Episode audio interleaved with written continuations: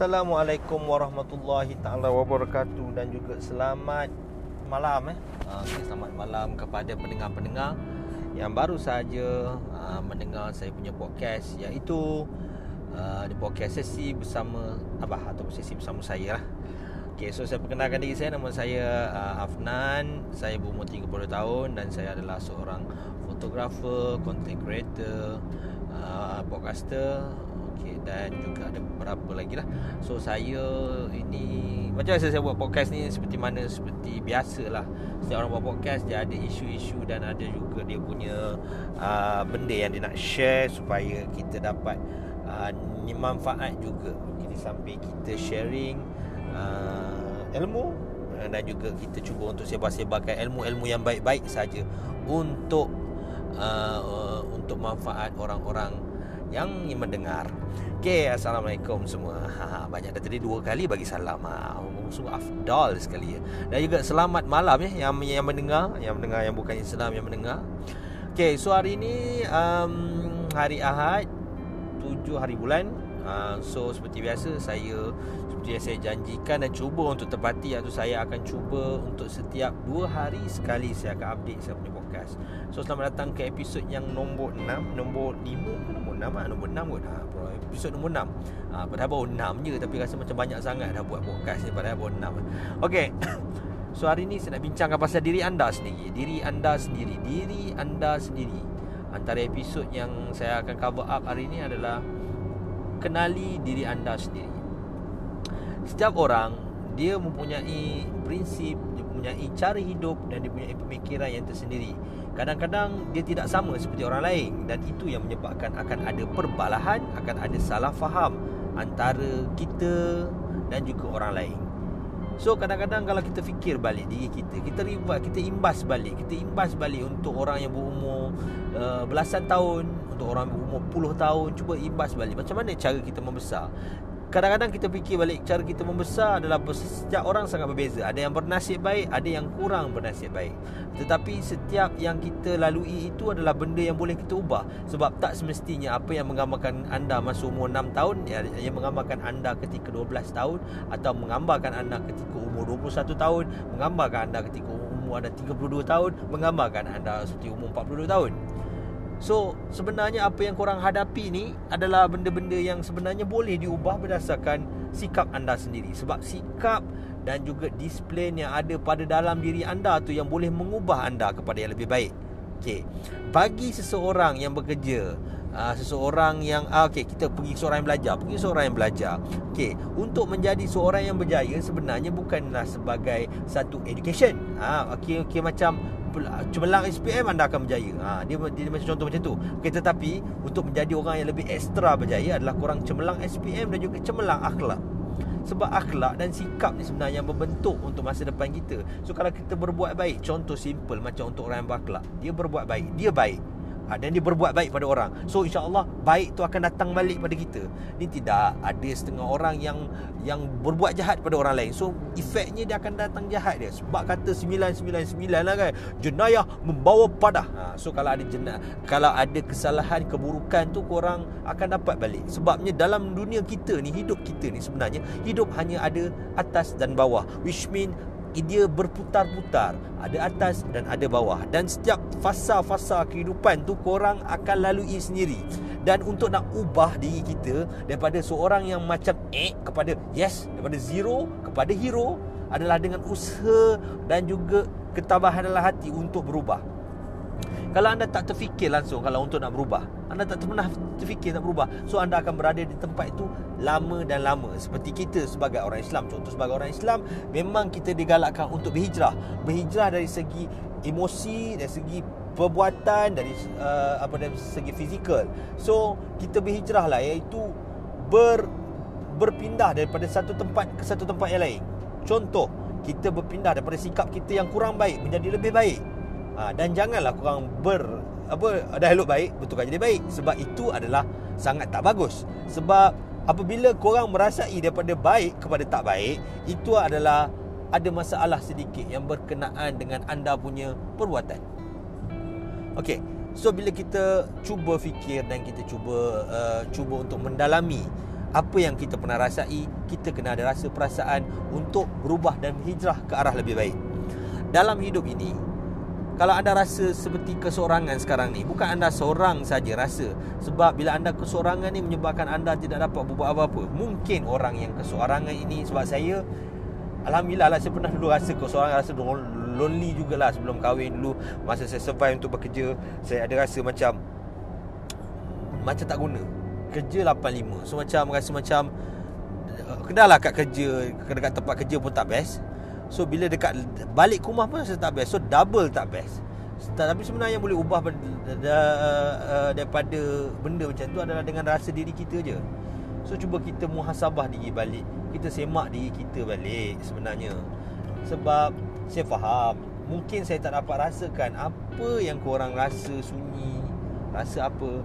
Tapi sebenarnya adakah mungkin anda tersangkut dalam circle anda sendiri? Mungkin juga anda sangkut. So dalam circle anda yang betul terlampau banyak negatif. So itu dia akan efek pada dalam jiwa anda.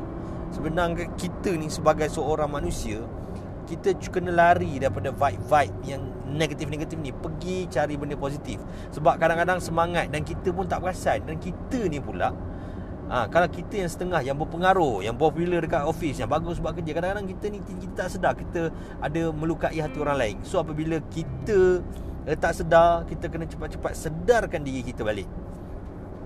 Okay. Kalau contoh yang yang sebanyak seperti yang saya tahu kebanyakan remaja-remaja sekarang is normal sebenarnya untuk rasa kesedihan dalam percintaan. Sebab percintaan tu adalah satu benda yang menyakitkan seperti saya kupaskan kepada episod saya hanya podcast sebelum ni. Kita cuba berubah.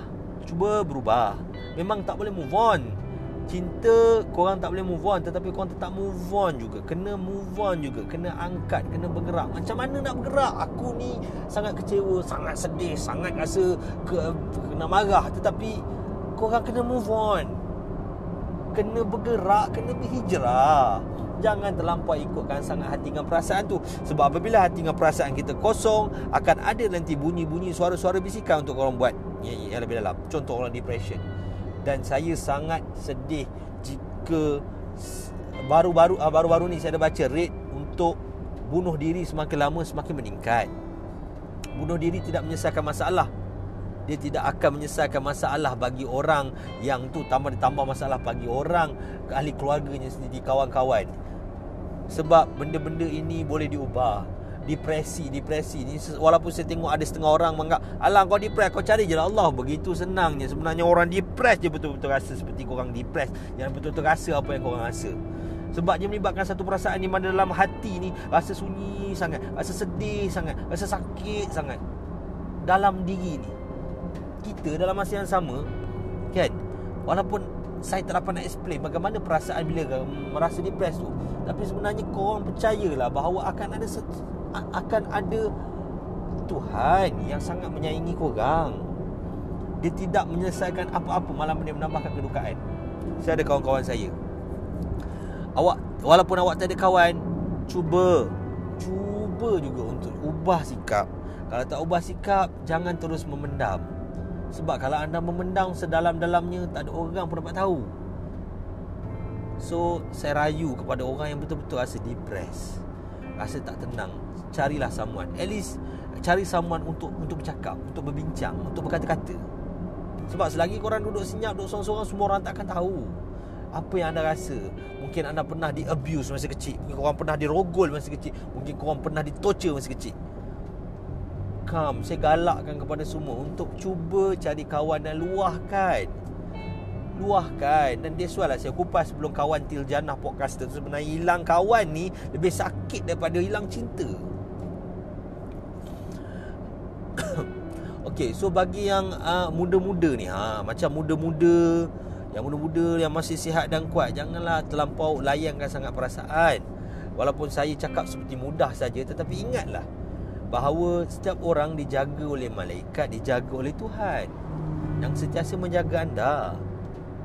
Kalau korang tak ada siapa nak luah Okey fine lah Kalau korang Aku tak ada kawan Aku nak luah macam mana Luahlah pada Tuhan Cuba bercakap seorang-seorang cuba korang berdoa seorang-seorang berseorangan bertemu angkat tangan ataupun bercakap cakap dari hati ke hati. Hati ke hati cakap. Walaupun kau cakap seorang-seorang Sebab Tuhan tu mendengar. Cakap ni hati ke hati Cakap seorang-seorang. Cakap je. Dari luar jangan pendam. Sebab bila pendam ni akan membengkak pada hati. Bila korang ni terlampau Kita ada kawan nak, tak ada kawan nak luar Luar pada Tuhan. Cakap Cakap Cakap seperti saya cakap sekarang Sebabnya bila saya tengok apabila asyik kematian membunuh diri ni semakin tinggi dan ia menyebabkan benda yang sia-sia. Sebab dia tidak menyelesaikan apa pun. Kau bunuh diri, kau tak menyelesaikan apa-apa. Tetapi dia boleh menambah kali kedukaan ahli keluarga. Kenapa rasa? Kenapa sebab kebanyakan sebab kebanyakan figure ni saya tak ingat. Saya dapat ingat saya saya dapat dapat dari JKM ke mana. Untuk figure yang bunuh diri ni kebanyakannya ada setengahnya ahli keluarga, ada setengah percintaan yang tak boleh terima. Ada setengah pun terlampau depres. Come on. Kita ni rakyat Malaysia. Ubah. Ubah. Ubah. Ubah. Sebab begitu banyaknya untuk talian-talian orang yang rasa tolong please jauhkan tu terfikir nak bunuh diri jauh because kehidupan ni hanya satu je. Kehidupan kita ni hanya ada sekali saja. Gagal atau berjaya hanya sekali saja. Korang kena pilih Jalan mana sebenarnya korang nak Kena pilih Jalan mana sebenarnya korang yang akan tanggung Korang akan, akan tanggung ni Sebab bagi seseorang yang Baru Merasai kekecewaan Memang susah. Tapi kalau hanya korang mampu menangis Nangislah Janganlah sampai korang pendam. Nangis dan bercakap pada Tuhan yang mendengar. Dan juga bercakap dengan pada orang-orang yang mungkin akan dengar Apa yang anda rasa.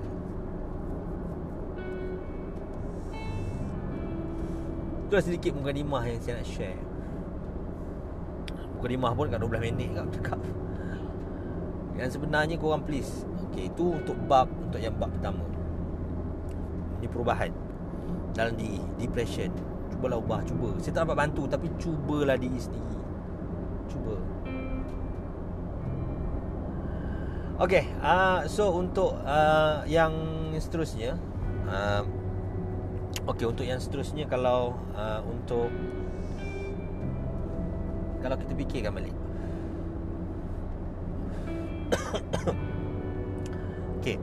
apabila um, sebenarnya bila saya lihat untuk zaman-zaman budak budak zaman sekarang kebanyakannya masih ada masalah identiti. Semakin lama kalau macam saya contohlah budaya setiap kaum dalam Malaysia ni kalau anda tengok setiap pengamal budaya kaum dia tidak berapa kuat. Hanya orang segelintir-segelintir saja yang millennials ataupun orang-orang baru yang betul-betul kuat tentang budaya-budaya. So sila kenal di mana budaya anda budaya orang Malaysia, budaya setiap kaum dalam uh, dalam negara tercinta kita ni. Perjuangkanlah budaya-budaya anda. Sebab sekarang ni kekurangan Seperti yang saya tengok macam saya sebagai orang budaya Jarang sekali untuk nak baca Orang kenal untuk nak baca Tulisan Jawi Mendengar lagu-lagu klasik Bukan lagu-lagu klasik tak suruh dengar pun Yang yang tahu makna Janganlah jadi kita jadi seperti uh, Terlampau moden-moden tapi kita aplikasikan dengan identiti kita sendiri. Itu sedikit uh, iklan lah sikit kan. Okey. Seterusnya, bagi yang ada rasa masalah duit. Ha ni masalah, ni masalah duit ni. Ha masalah duit. Nanti saya akan kupaskan bagaimana nak jadi seorang startup untuk jadi seorang usahawan. Nanti saya akan kupaskan. Untuk episod podcast yang akan datang lah. Okey. Bagi yang ada masalah Yang ada masalah duit Yang tengah struggle Yang tengah struggle cari duit Saya ucapkan ber, Saya ucapkan tahniah Sebab anda lebih kuat daripada saya Sebab anda memberi inspirasi kepada saya Memberi kuatan untuk berniaga Untuk untuk uh, menjadi usahawan yang bagus Terima kasih banyak-banyak sebab sikap anda ni kalau selagi korang tidak uh, mengekalkan dengan sifat, mengekalkan dengan perbuatan anda ini saya saya respect lah. Sebab nak jadi seorang usahawan ni perlukan yang betul-betul jiwa yang kental, uh, fikiran yang betul-betul matang, luas.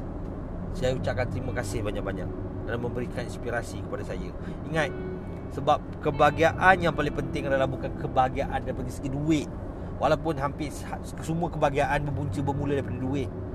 Tapi percayalah Usaha Hard work bagi sekarang okay, saya bagi tips. Bagi sebab saya tengok juga ada juga pelajar-pelajar yang universiti ya sebab saya tak pernah masuk universiti saya tak tahu macam mana. Tapi bila saya baca dari segi sumber-sumber seperti akhbar Sumber akhbar eh Kita tahu betul lah tak Yang memang setengah student tu yang sangat struggle untuk nak hidup Makan nasi sehari sekali You must do something. You must do some something business of service ke apa-apa.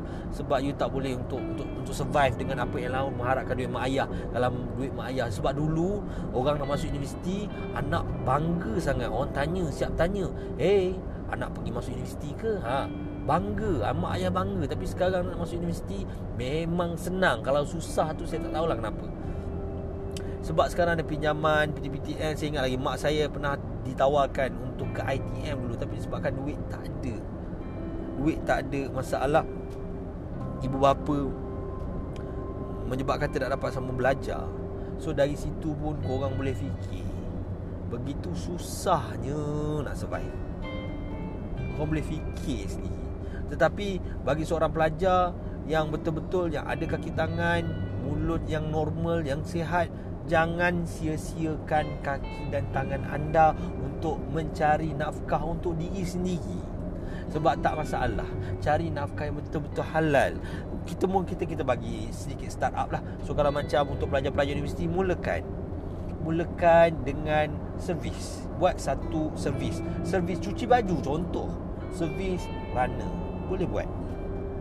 Buat. Dari situ kau boleh dapat tampung live korang. Cuba elakkan daripada Minta betul dengan mak ayah. Tapi kalau bagi orang yang lot Yang mampu tak masalah. Tapi saya risau bagi orang-orang yang tak mampu. You must do something. Sebab ada juga yang tuduhan yang macam tuduhan-tuduhan kepada pelajar universiti. Ada setengah yang pelajar universiti yang menjual maruah sendiri. Tapi saya harap benda tu tak betul. Kalau betul tolonglah ubah sebab walaupun duit tu bukan punca kebahagiaan Tapi punca kebahagiaan adalah duit. Tahu. Dan itu realiti sekarang ni. Cubalah do something. Saya cuba nak bagi inspirasi. Buat something. Buat something. You ada otak You ada tangan You ada kaki. You boleh buat sesuatu. Buat sesuatu. Buat sesuatu untuk diri sendiri buat sesuatu untuk diri sendiri untuk kecemerlangan sendiri untuk kekenyangan sendiri untuk mak ayah sendiri. Tak ada siapa-siapa dah. Dan ada setengah yang juga saya dengar kalau kau semayang kau berjaya. Betul saya sokong. Tetapi semayang dan juga berusaha tu kena seiring. Solat kena seiring. Minta doa dan seiring. Sebab untuk seorang muslim power kuasa adalah seorang muslim adalah dengan berdoa. Jangan stop berdoa dan jangan stop berusaha. Come on, you will be okay. Jangan malu. Jangan malu. Buka. Buka mata. Ha, buka mata. Okay.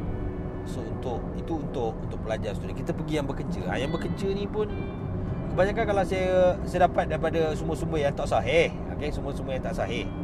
Saya tak tahu benda ni betul atau tak.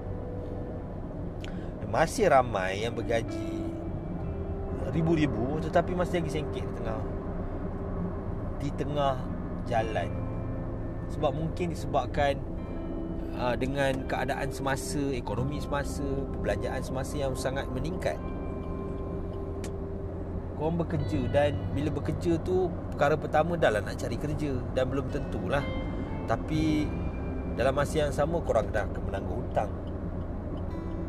Nanti saya bongkarkan sedikit tips macam mana korang nak survive selepas kerja? Tu saya akan bongkar. Sekarang kita macam berbincang kepada motivational short uh, apa? Jangka uh, short term uh, short term problem solving. Okay so apabila korang bekerja korang pun sama. Sebab semua orang terfikir kalau macam budaya dalam Malaysia ni kebanyakan bagi saya jurus kepada uh, ni kaum Melayu. Yang paling stable adalah bekerja dengan kerajaan. Bekerja dengan tetap. Stable. Tapi sebab semua benda tak kekal. Tak pernah terfikir nak jadi entrepreneur. Tak pernah fikir nak, nak akan nak jadi seorang usahawan yang bagus. Usahawan yang boleh. Kalau saya ni lah menjadi usahawan yang berjaya niatkan pada diri. Kadang-kadang kita nak bekerja untuk mengejar duit. Sebelum mengejar duit yang tinggalnya bila korang terlampau mengejar duit Dia akan merubah anda. Bukan merubah cara hidup anda Tapi merubah anda Menjadi perangai anda yang lebih heartless Yang tak ada hati. Duit ni dia boleh convert Orang sampai di apa di US Sumber yang saya uh, Sumber saya tak sahih lah. Saya anggap tak sahih je. Tak tahu kalau sahih tak tahu. Tapi sumber saya tak sahih Duit ni dah macam agama Orang lebih sembah duit Orang boleh jadi hamba duit Sedangkan korang tahu bila korang meninggal, bila korang mati duit satu sen pun tak bawa. Orang lain yang ambil duit korang. Dan duit duit ni boleh menyebabkan korang daripada baik menjadi jahat. So, kuasa of duit ni. Power of money. Duit ni boleh mengubah anda seorang manusia yang waras akal fikiran menjadi binatang. Heartless. Fikir balik. You kena fikir balik. Adakah tu yang mencari kebahagiaan? Itu adalah punca kebahagiaan. Korang boleh kena fikir balik. Adakah dengan kaya ni Fikir Tapi cuba kalau korang Fikir balik Yang dalam hati korang ni Kalau kau kalau kau contoh Kalau aku jadi usahawan Aku nak bantu Mak aku Aku nak bantu family aku Aku nak bantu community aku Sebab berbeza bagi orang itu itu saya cakap yang seperti sebelum-sebelum ni yang saya rasa sangat respect bagi orang yang berniaga. Sebab bila orang berniaga ni selain daripada dia berniaga untuk diri sendiri mungkin ada niat untuk mak ayah dia untuk family dia dan untuk community dia menyumbang kepada community. Okay that's why orang Islam ni digalakkan untuk berniaga. Digalakkan untuk berniaga supaya korang dapat bantu community. Kalau contoh korang ada duit kalau korang tak dapat sumbang banyak sumbang sikit. Yang penting sumbang untuk community community community. Sebab tak semua orang bernasib baik dan tak semua orang boleh buat apa yang kita boleh buat. Sedangkan kita ada tangan, kaki dan kita mampu untuk bantu sekali kita punya community. Bantu community kita. Jadikan community kuat. Tetapi Tetapi Sedangkan dalam politik pun kita boleh tengok Yang kita ni boleh berkelahi dengan teruk dengan fahaman berbeza Kita kelahi dengan teruk Sedangkan kita kena tengok sendiri Apa yang ada pada komuniti kita Kita terlepas pandang ke Dengan orang yang masih tak makan lagi Kita tak tahu pun sekarang-sekarang ni Di saat ini masih ada orang masih tak makan lagi Tengah-nganga tak makan lagi Humility Mungkin ada jiran kita tak makan lagi Tapi itu kita sibuk sangat nak berkelahi Kenapa? Kenapa? Kenapa? Kenapa? Kenapa? Kenapa? Kenapa? Ni my point of view saya pendapat saya. Bila kita berniaga cubalah sumbang balik pada komuniti. Jangan masuk kau masuk dalam duit dalam bank pun kau tak belanjakan untuk untuk diri sendiri buat apa. Kau belanjakan sebab duit itu belum tentu jadi duit kita. Duit ni belum tentu jadi duit kita. Sehingga dibelanjakan duit kita yang sebenar sebenar yang panggil pencing kubur. Ha pencing kubur lah sebenarnya. Duit kita sebenarnya adalah apabila kita bersedekah dan duit itu dimanfaatkan dan menjadi saksi kepada kita ketika di akhirat nanti. Simple lah. Ha, itu secara simple. Kalau salah nanti tolong betulkan saya. Sebab kita bila kita ada duit kita boleh bantu komuniti kita. Kita boleh bantu komuniti kita kita boleh ubah kita boleh kurangkan silap-silap. Yang paling best dalam berniaga adalah kita entah-entah bila kita berjaya kita boleh nak wujudkan jawatan kosong. Kita create a career opportunity bagi orang lain. Who itu paling best. Itu paling best. Itu paling best. Sebab dalam dunia ni ada dua orang je. Orang yang malas dan orang yang orang yang malas dan orang yang tak berhenti untuk give up. Dia tak pernah give up Sentiasa cuba Sebab dalam bisnes pun Ada masanya korang berjaya Ada masanya korang tidak berjaya. Ada masa korang rugi Ada masa korang untung Ada masa dia tak bergerak ke mana-mana. Tetapi Ingatlah Bahawa Dengan usaha yang bagus Menyebabkan korang Akan menjadi lebih baik Lebih bagus Lebih cemerlang di masa depan.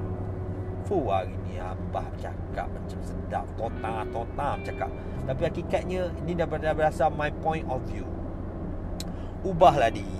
Ubahlah diri sendiri ni. Siapa lagi nak tegur diri sendiri melainkan diri sendiri? Kadang-kadang kita ni kita ni tak suka dengar orang nasihat. Kita tak suka dengar orang cakap ni ni ni. Ya, sebab alasan kita kau bukan bagus sangat. Sebab kita fikir kita macam tu. Kita fikir diri kita macam tu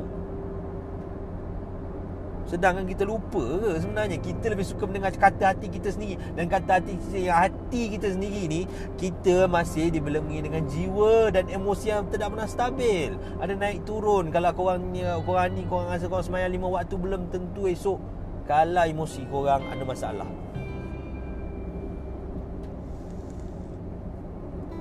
Ingat kawan-kawan. Apabila saya rasa kesian juga apabila kita ni ah ni bagi orang okey. Untuk orang yang cuba yang berniaga tolonglah bantu komuniti anda. Bantu jiran-jiran anda. Tak dapat bantu komuniti bantulah jiran anda. Make do something. Mungkin ada jiran kita yang masih tak makan. Mana kita tahu? Ingat sebab insya-Allah kita boleh cuba untuk menjadi ke arah yang lebih baik. Arah yang lebih bagus. Okey. Bagi ini untuk untuk untuk nasihat kepada saya kepada orang tua pula. Hmm, orang tua yang lebih tua, lebih pengalaman, yang lebih punya jiwa dan juga pandangan yang lebih luas daripada saya.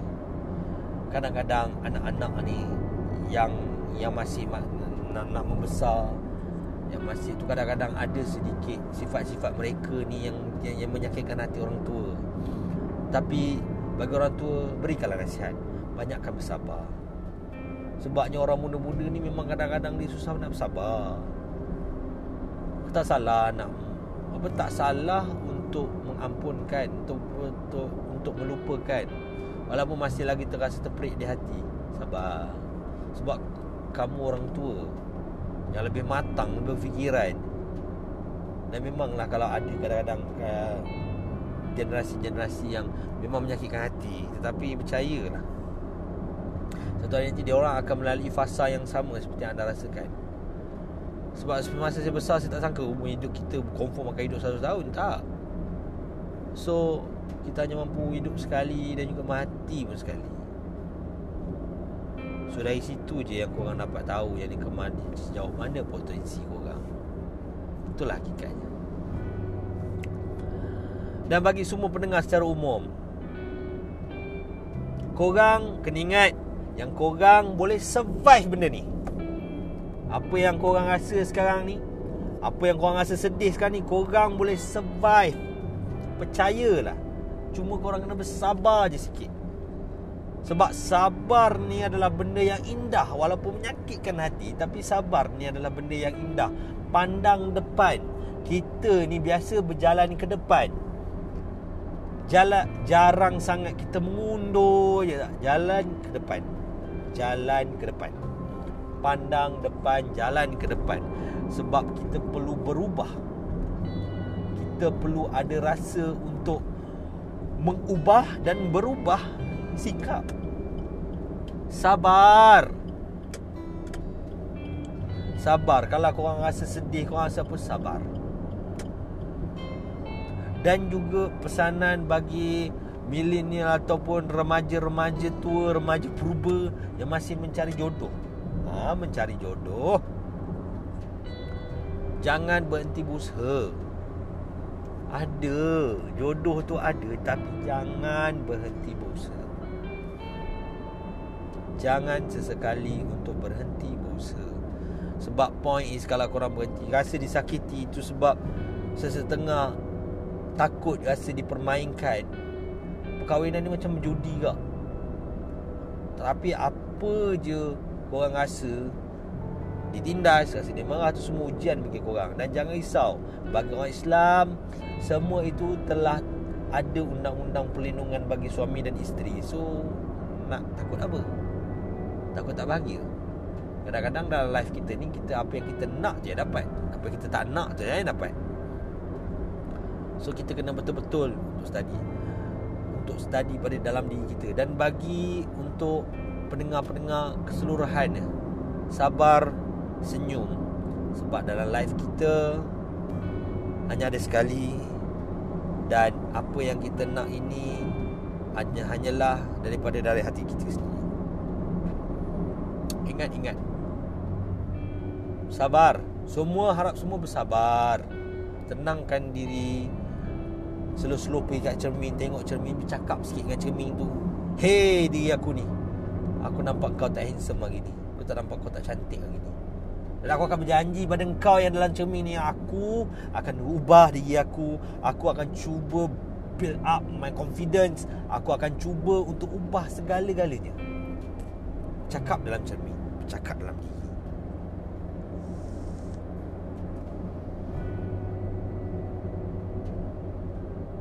So untuk kesimpulan kita daripada panjang-panjang borak-borak ni